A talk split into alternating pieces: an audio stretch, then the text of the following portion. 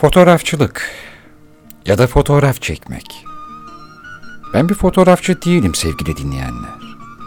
Ama herkes gibi dijital makine ya da cep telefonumla yakalamaya çalıştığım anlar oluyor. Fotoğraf sanatının eğitimini almadım ve yeterli teknik bilgim de yok. Ama yine de şunları söylemek istiyorum.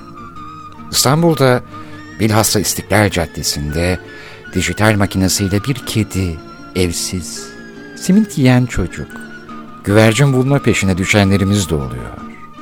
Tarla başında, Balat'ta eski sokak dokularını bol kontrast ya da saturasyonla karelere dönüştürmek isteyenlerimiz de.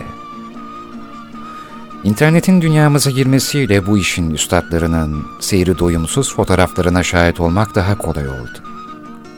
Fotoğraflarını daha çok kişinin görmesini isteyen sanatçılar için teknoloji bu manada iyi bir şey olurken, bir yandan da aynı teknoloji çoğumuzu fotoğrafçı yaptı. Artık negatif filmlerden fotoğraf tabi edilmiyor. Hatta bu işi yapan en ünlü firma da son dükkanını kapattı. Dijital makinenin deklanşörüne ya da sanal düğmeye bastığınız an bir ekranda neyi yakaladığınızı görebiliyorsunuz. İşin erbabı fotoğrafçılar gibi herkesin evinde karanlık oda yok ama akıllı telefonların, tabletlerin, dizüstü bilgisayarların aydınlığı var. Ve çoğumuzun bir portfolyosu var, sanal sergisi var. Eğitimli ya da eğitimsiz, teknik bilgili ya da bilgisiz. Bazen öyle kişilerin fotoğraf karelerine rastlıyoruz ki, fotoğrafı çekenin teorik ve pratik birikimini önemsemiyoruz. Biz daha çok bize ne hissettirdiğiyle ilgileniyoruz. Bence zaten insanlar yüzyıllarca sanatı yeterince tartıştılar. Sosyal medyada gördüğümüz fotoğrafın diyafram açıklığı, altın oranı, manipülasyonunu tartışmak için zaten bu konulara vakıf olmak lazım. Fotoğrafçıları bu yüzden yine en iyi fotoğrafçılar anlıyor. Bütün sanat dallarında olduğu gibi. Geçenlerde okumuştum.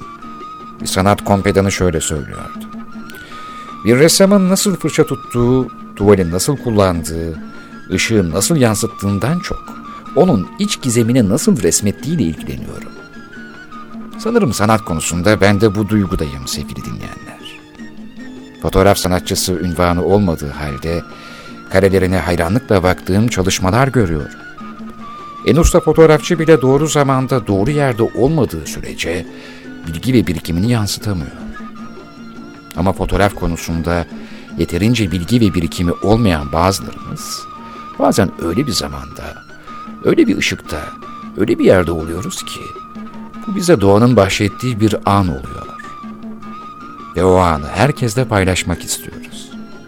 Gün batımı, eski yapılar, otantik pencereler, sokakta asılı çamaşırlar, silüetler, gölgeler, kediler, kuşlar, kapıların önünde oturan ihtiyar insanlar, kapı tokmakları, antik otomobiller, toprak çömlekler, ara sokaklardaki sümüklü çocuklar. Ben bunları sıralarken bile canınız fotoğraf çekmek istedi değil mi?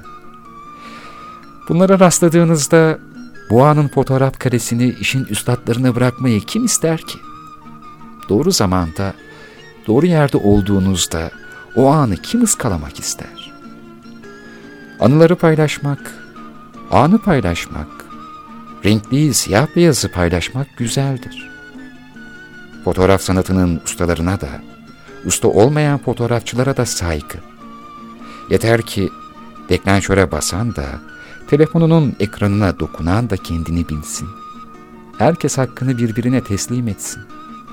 Hangisi sanat, hangisi zanaat, hangisi denk gelmek diye tartışmak yerine, hangisi içten ona bakmak lazım. Ya da en fazla o fotoğrafa ve fotoğrafçıya bir daha bakmazsınız. Olur, biter.